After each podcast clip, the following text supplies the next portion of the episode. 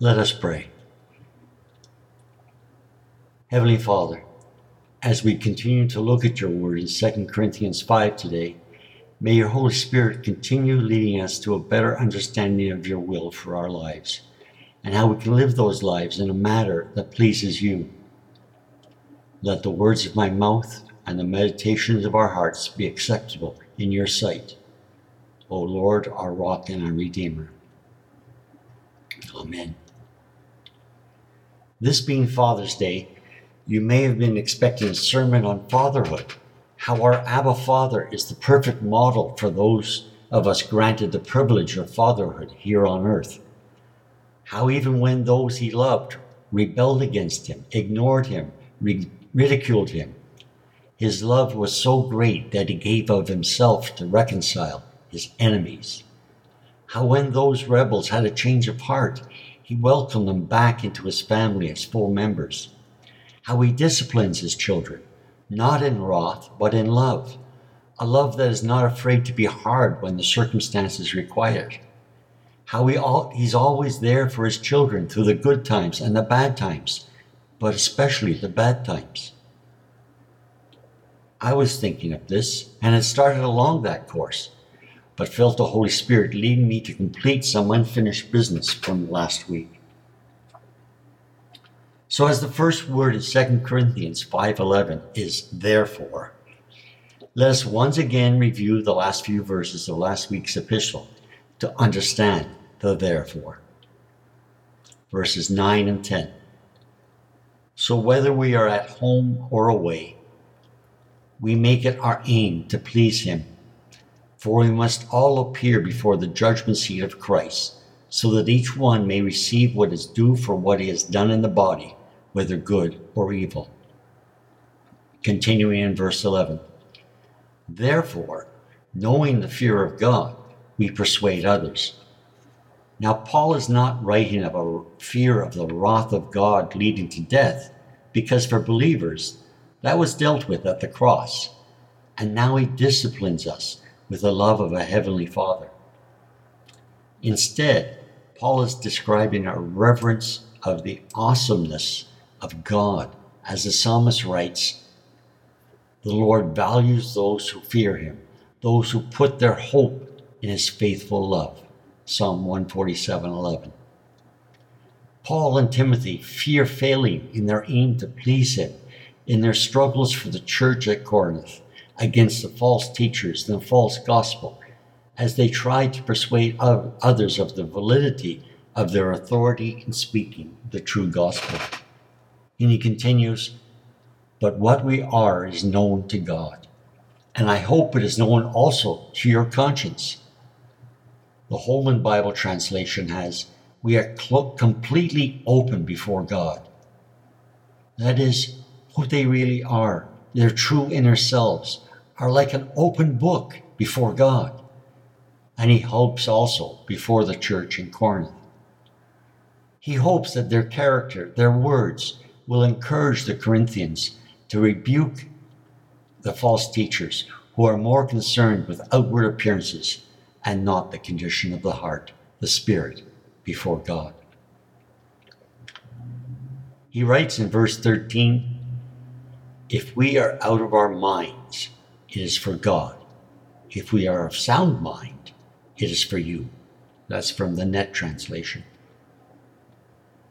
If there are those following the false teachers who consider him crazy, he is only obeying the leading of the Holy Spirit and obeying God's purpose for his life. And he desires the Corinthians to see his teachings for what they are the Word of God. He continues in verse 14 15 For the love of Christ controls us, because we have concluded this, that one has died for all Therefore, all have died, and he died for all, that those who live might no longer live for themselves, but for him who for their sake died and was raised. Did you notice the shift in this verse?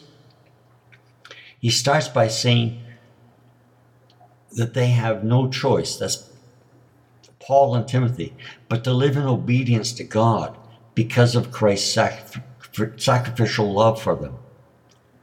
And he concludes that Christ died for all, so all who live, that is, believe that death is swallowed up in victory of the cross and resurrection, so should also live Christ centered, not self centered lives.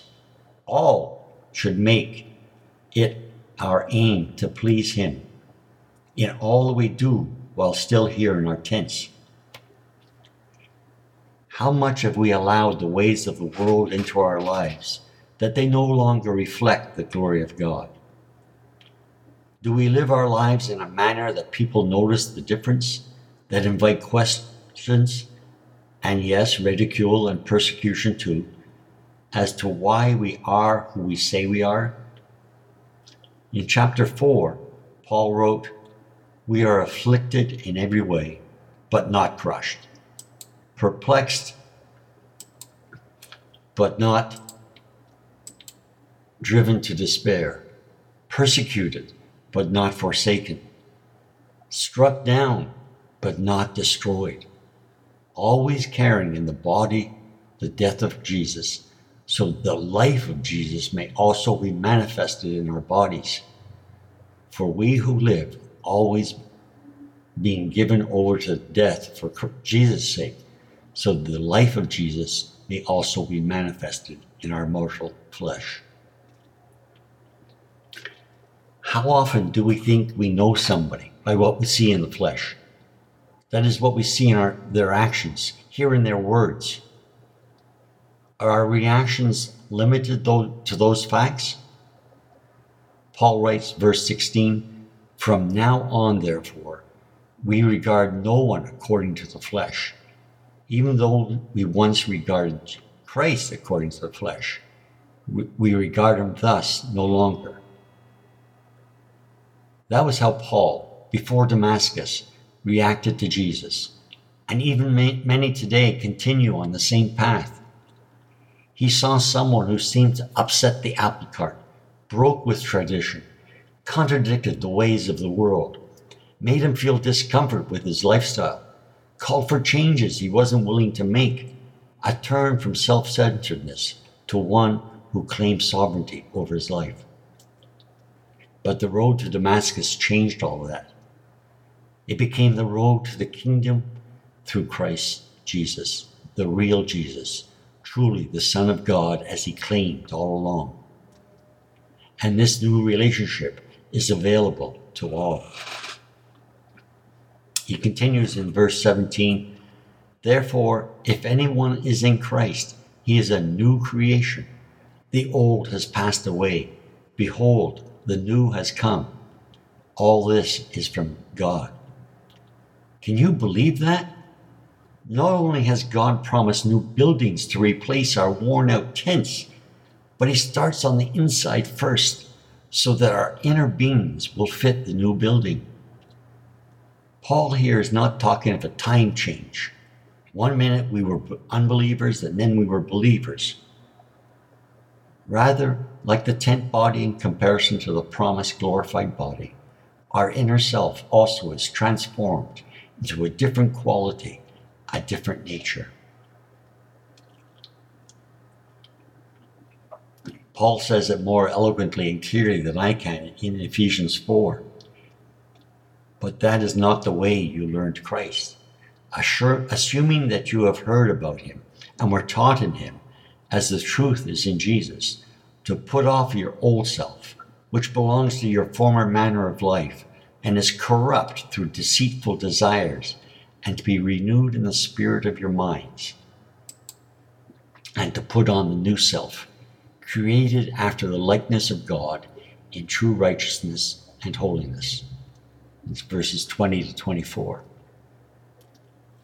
We are to work out our new reality. It's not a case of accepting our new creation from God and getting on with our lives as they, as they once were we must intentionally put off, that is, repent of, our old self, our old nature, our old worldview, and turn to see the world through God's eyes as the Holy Spirit guides us into living the righteousness and holiness. that is being set apart for the purpose of God that comes with being in Christ. Paul then says the reconciliation with God the Father through Christ was not the end, but a further step to completing his desire for the world to come to him by appointing believers to continue the reconciliation with the word of salvation. Verse 18 and 19 20, who through Christ reconciled us to himself and gave us the ministry of reconciliation. That is, in Christ, God was reconciling the world to himself, not counting their trespasses against them, and entrusting to us the message of reconciliation. Therefore, we are ambassadors for Christ, God making his appeal through us. We implore you on behalf of Christ to be reconciled to God. Some of you may ask, isn't Paul referring to Paul and Timothy as the ambassadors? What does that have to do with us?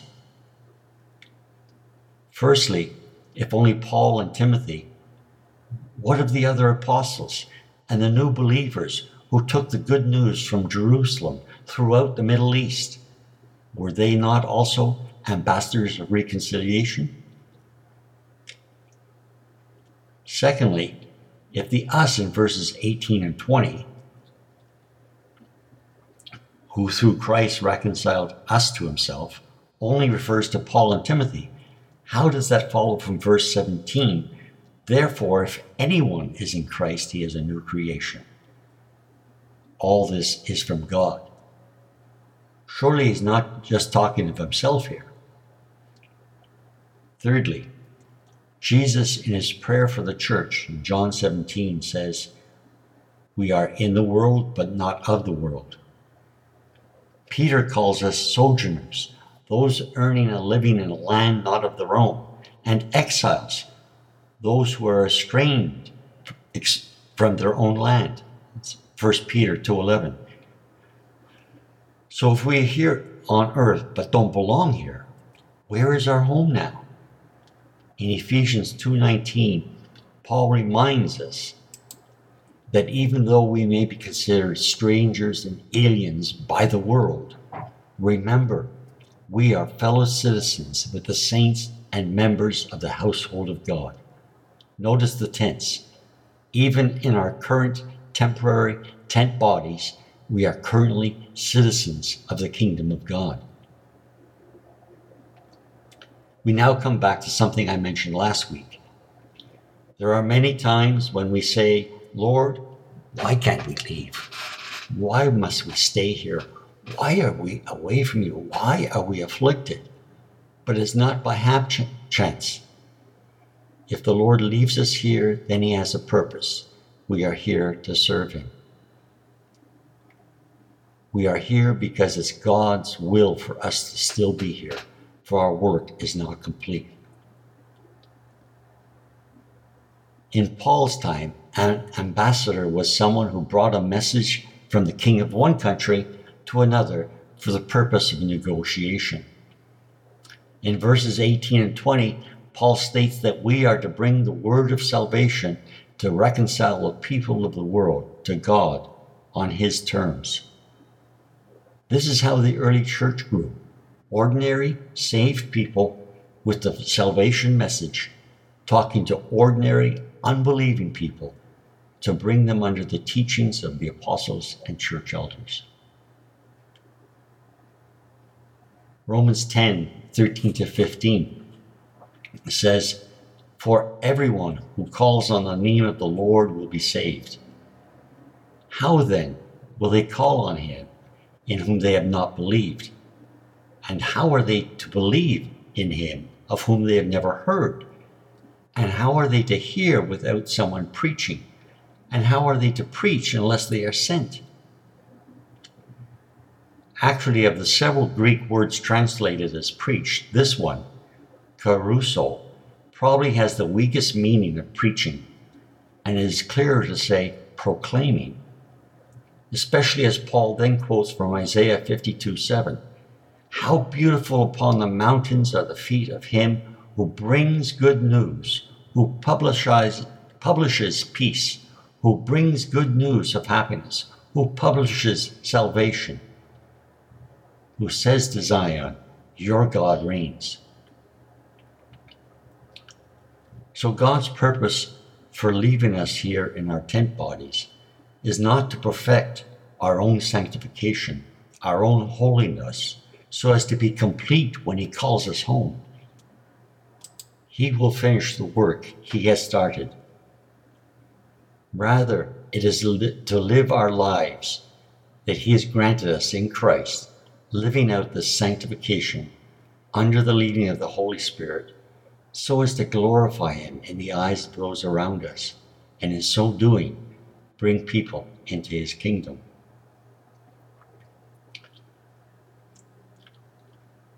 Let's look at the Philippian jailer converted in Acts 16 25 to 34 as an example of outreach with the message.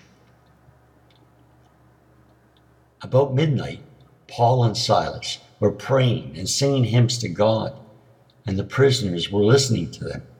And suddenly there was a great earthquake, so that the foundations of the prison were shaken. And immediately all the doors were opened and everybody's bonds were unfastened. When the jailer woke and saw that the prison doors were open, he drew his sword and was about to kill himself, supposing that the prisoners had escaped. But Paul cried out with a loud voice, Do not harm yourself, for we are all here. And the jailer called for lights and rushed in, and trembling with fear, he fell down before Paul and Silas.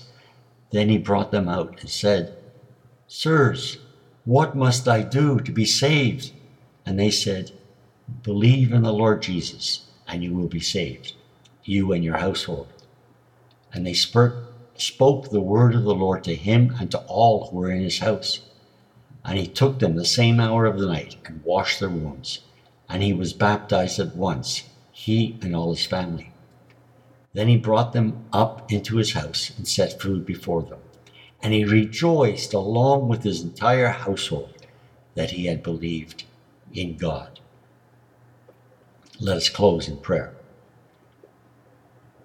O Lord, from whom all good proceeds, grant us the inspiration of your Holy Spirit, that we may always think those things that are good, and by your merciful guidance, may accomplish the same. Through Jesus Christ our Lord, who lives and reigns with you and the Holy Spirit, one God, forever and ever. Amen.